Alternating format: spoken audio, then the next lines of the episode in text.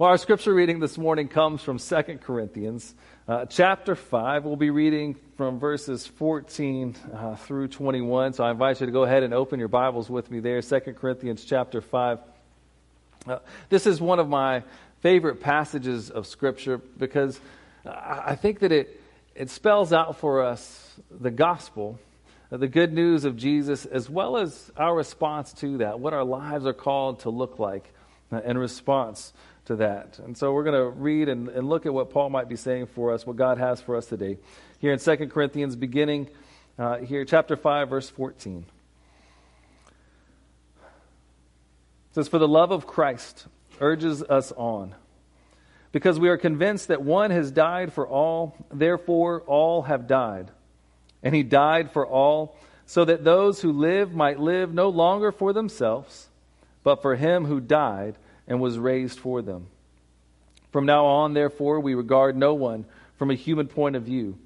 Even though we once knew Christ from a human point of view, we know him no longer in that way. So if anyone is in Christ, there is a new creation. Everything old has passed away. See, everything has become new. And all this is from God, who reconciled us to himself through Christ and has given us the ministry of reconciliation. That is, in Christ, God was reconciling the world to himself, not counting their trespasses against them, and entrusting the message of reconciliation to us. So we're ambassadors for Christ, since God is making his appeal through us. We entreat you on behalf of Christ, be reconciled to God.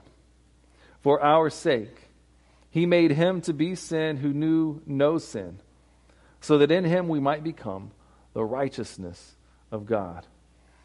This is the word of God for us, the people of God. Thanks, be to God. So, my wife and I, uh, when we first were married, uh, we were sponsors through Compassion. Uh, that, was, that was before we had five kids. Uh, now, now we just sponsor our own kids and make sure they have food. And, and actually, if anybody wants to send me $39 a month, I'll give you a picture of my kid uh, that you can have.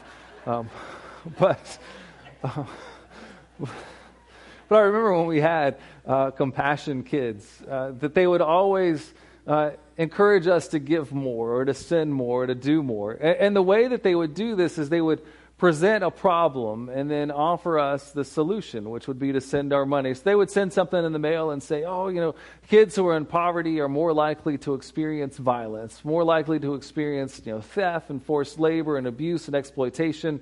Uh, and so, you know, these children are, are in high risk areas, and your gift can make a difference in this kid's life. And you'd see a picture of the child, and, and it would encourage you to give. And it was a compelling and powerful message. You know, here's a big problem We've got a solution, and you can play a part by, by giving. You give us your money to do it. Uh, as, as we're moving into election season this year, you might notice some similar messaging from the different politicians who are going to be running, whether it's this year or next year's election. Uh, they'll tell us there's some problems. There's some really big problems, and I've got a solution for it. You know, both of them will tell you this. Both sides, or the, there's a third side, and you know, but the, we've got a solution, and, and you can play a part. Send us some money and, and vote for us, right? I mean, there's a call to action, a, a message, there's a need, a big need. There's a solution and a call to action, and our response is to give and to vote and to encourage other people to do that same thing. As we dig into Paul's letter to the Corinthians, we notice uh, uh perhaps a similar pattern you know, Paul is assuming as we're reading this letter that we can recognize there are big problems in the world around us, that this world is not the way that it should be. So he offers a solution to us and a call to action. But his call to action isn't for us to, you know, send money to a particular place. Uh, his call to action isn't for us to put our hopes and our trust in voting in a particular political candidate. Uh, our, our call to action is to see that the solution for the world's problems is found in Jesus and his life, his death, his resurrection, and his reconciling love that's been offered to us. And the call to action for us is to first be reconciled to God and then to be reconciled with others. Now, a little bit of helpful background for our passage this morning is to know that, that Paul has a special connection and relationship with the Corinthians. I mean, this is a church that he helped to start and launch and get off the ground. And as they were established, he would then go off and travel and visit with uh, other churches and help start and launch other churches. But he always stayed in connection with the Corinthian church. I mean, there's multiple letters that have gone back and forth between Paul and the Corinthians. And while this is Second Corinthians, it's at least his third letter. It's not called Third Corinthians because we don't have the, the other ones. We couldn't find those, but they found these. And so uh, Paul and the Corinthians, they write back and forth. Uh, they, they're in connection with one another. In his first letter, you know, Paul writes to them in 1 Corinthians, and a lot of it's addressing some of the issues. They've told him, hey, we've got some problems. We've got this going on, and this going on, and this going on. And it's kind of like a parent, uh, you know, of a child. He's offering them wisdom and correction for the problems that they've experienced. He rambles on a little bit and lectures, kind of like a, a parent would for their children, but he's solving their problems. But then, somewhere between that first letter and this one, uh, Paul and the Corinthians had some issues.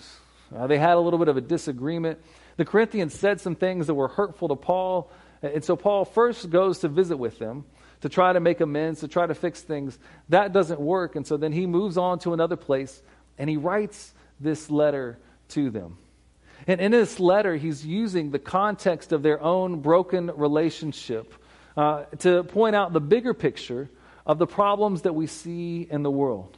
Right? For Paul, the problems that we see in the world exist because there are broken relationships with one another, with the people around us, but primarily because there's a broken relationship that exists between creation and the Creator. And that broken relationship that exists between us and God plays itself out in the dysfunction and the brokenness and the hurt and the woundedness that we see in the world around us. Paul doesn't go all the way back to Genesis, but he, he assumes that we have this in mind, that we know what takes place in the beginning. That when God created the world, uh, that God made everything and said that it was good, and then God created humans, people, me and you, and He placed us in the world as, as a part of His plan, and He gave us a special purpose. God gave humans, you know, special responsibilities uh, and a special call within their being a part of His good earth. The first thing that we were created to do was to be in a relationship with Him. The second thing that God created us for was to be in relationship with one another. And the third thing was that we would be His ambassadors. We would bear His image in the world around us, and we would care for the earth in the way that He would. We would look out for it as the way that he would. And so for God, it's, it's all about relationships. And so Paul is pointing us back to those relationships the relationship with God first, our relationship with others, and then who we are called and what we are called to do within the world around us. Now, as the story unfolds across the history of the world, we see that God also created humans, us people, with liberty. God gave us the freedom to choose. And humanity has decided again and again and again to question whether God's way is the right way. And more times than not, humanity has decided against it. And so this sin against God creates a rift in that relationship between creation and creator.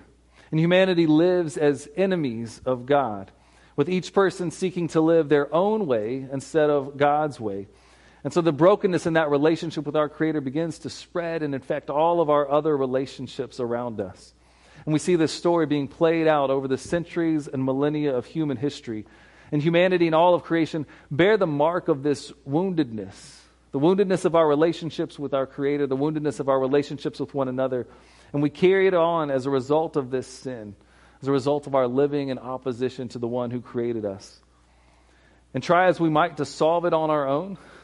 And there's many people that try to solve the dysfunctions and the problems of this world on their own. The broken pieces, the broken lives, and the broken relationships continue to just pile up and pile up. And Paul's message to the Corinthians, to us, I mean, really, the Bible's message as a whole is that there is a solution to the problems that we see, to the dysfunction that we see, to the broken relationships that exist around us. There is a healing for the woundedness and the brokenness that exists in this world and in our lives. But it's not something that, that you can do on your own. It's not something that we can make happen of our own will. The divide and the brokenness in relationships is so great that it's not something we can reconcile on our own doing. In fact, when we try to make it right on our own, oftentimes we end up just making it worse.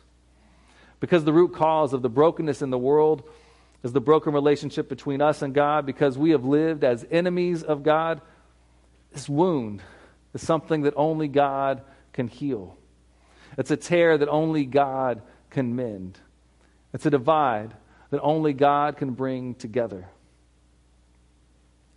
Now, a friend of mine uh, was recently telling me a story about an uncle who he hadn't seen in 45 years. It was his mother's twin brother, and the family had had a falling out when he was a young child. And so he knew his uncle. He knew his uncle existed, but he had no memories of him, he had no connection, no relationship. So, following some deaths in the family, he decided that he was going to go track him down. And his research led him to a city here in Florida and so off he went to go visit him unannounced, uh, just to check in and pay a visit. He didn't know if his uncle would receive him or reject him.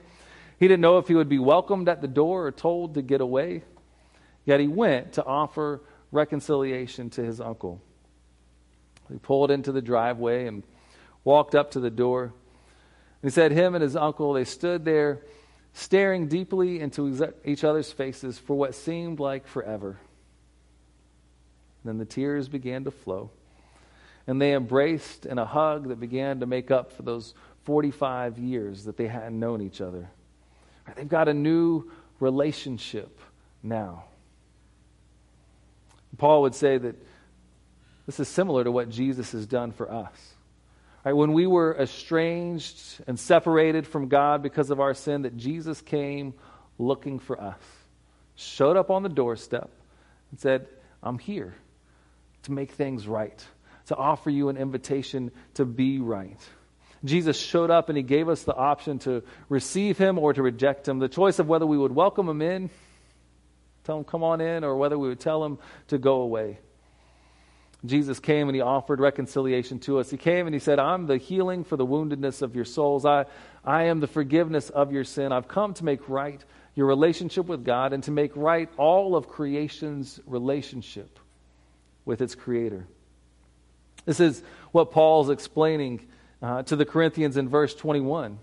And he says, God made him who had no sin to be sin for us, so that in him we might become the righteousness of God. But in order for our relationship to be made right with God, in order for our uh, reconciliation to take place, our very nature had to be made new. Jesus, our mediator, perfect and holy in every way, took on our nature, our, our humanness, our brokenness, our woundedness, our sinfulness. And our nature was crucified on a cross. Jesus died the death that is the result of our sin. And he invites each of us to receive him. Uh, he invites each of us to receive that gift. Three days later, uh, Christ was raised from the dead. And in his resurrection, he has conquered the power of sin and death. And through his life, death, and resurrection, all who place their faith in him, all who find their identity in his love, all who open the door when he pulls up in the driveway, have his righteousness as their own and are able to be in a right relationship with God. When you say yes to Jesus, when you open the door and let him in, it marks a new beginning, a new start in life. That's why Paul says in verse 17, he says, If anyone is in Christ, if anybody said yes to Jesus, if anybody has let them enter into the door of their life and of their heart, then the new creation has come. Right? The old is gone, it's dead. The new you has been raised with Christ. Being a new creation means that you're allowing Christ to, to heal your brokenness, means that his love and his forgiveness, you're allowing it to come in and to begin washing out whatever guilt you hold on to, whatever shame that you've allowed to cover you, all the things that have marred you and your relationships, the wounds from others that you've carried. You're saying, Jesus, come in. Forgive my sin. Heal this work in my heart and in my life. And each and every part of you is made new as you allow Christ to enter in, as you move from death into life. And this being a new creation means not only that there's this healing work that God does in your life, but it means that God also gives us a new way of seeing the world. He's not just changing our heart, He's changing our mind, He's changing our vision, He's changing the way that we, that we listen. He, he's doing this new work within us. Paul says from now on, we don't look at people from a human point of view. Right? Instead, we're looking at people through God's eyes. From now on, I don't live for myself and try to solve all the problems on my own with my own wisdom and my own way of doing things, but instead, I live for the one who has saved me and healed me, and I live as an ambassador for him to do his will and not mine. As an ambassador, I speak and I act as somebody who represents God in the world. I speak and I act as somebody who represents God in my family.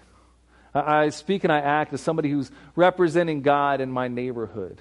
I'm representing God when I go to work. I'm representing God within all of my relationships, my networks with others, the spheres of influence that God has placed me in. I'm going as an ambassador to represent God's message, His will, and His ways. And a part of that living as an ambassador means that I'm, I'm becoming a minister of reconciliation. It doesn't mean that suddenly my life has become perfect and I'm going to get it right all the time. But since I've been reconciled with God, I'm committed to reconciliation in my relationships. That means whenever I mess up, I'm supposed to admit it. I, I confess. It means when somebody does something that, that offends me, that hurts me, that I forgive them in the same way that Christ forgave me. That I offer that forgiveness to them, whether they receive it or whether they choose to reject it, I'm offering that to them because God first offered that to me. This is God's solution to the problem, to the big problems, to the dysfunction, to the brokenness that we see in the world around us. It's how God is at work to make the world good again.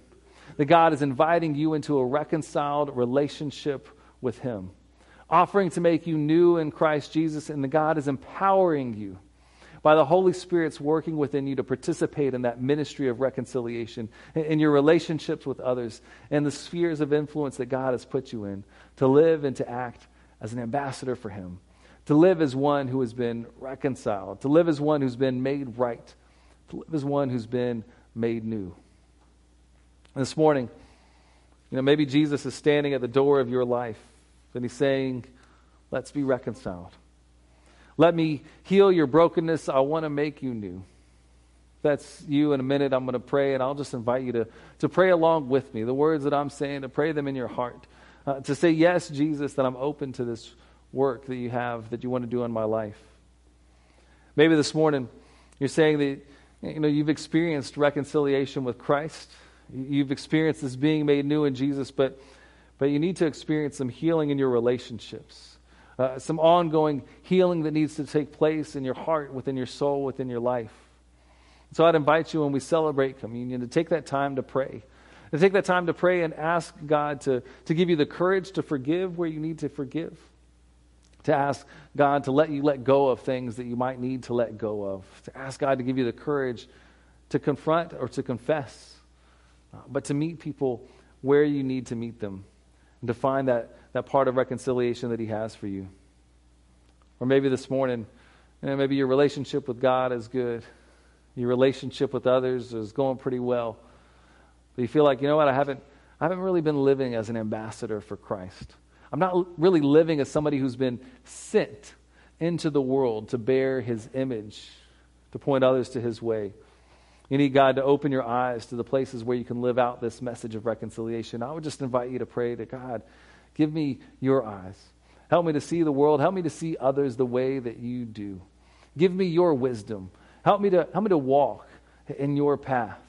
Lord, help me to live in my words and my actions and my thoughts and the things that I do to live as Jesus would live. I'm going to invite you to pray that together with me. Let us, let us go to the Lord in prayer. Gracious God, uh, we confess uh, that we have sinned and fallen short of what you have created us to do. We recognize the brokenness in the world and in uh, our brokenness in our relationship with you. We thank you that you sent Jesus to die on the cross so that we could be forgiven, so that we could be made right with you. We, we receive that gift of grace, and we pray that you would do that transforming work in our lives. We pray not only would you make us new, but that we would experience and know the power of your Holy Spirit to truly change us from the inside out, to help us to see the world the way that you do, to see others through your eyes, to be able to extend and offer the same kind of grace and mercy to others that you have given to us. May we truly live as your ambassadors, letting others know about the good news of Jesus. We pray this all in his name. Amen.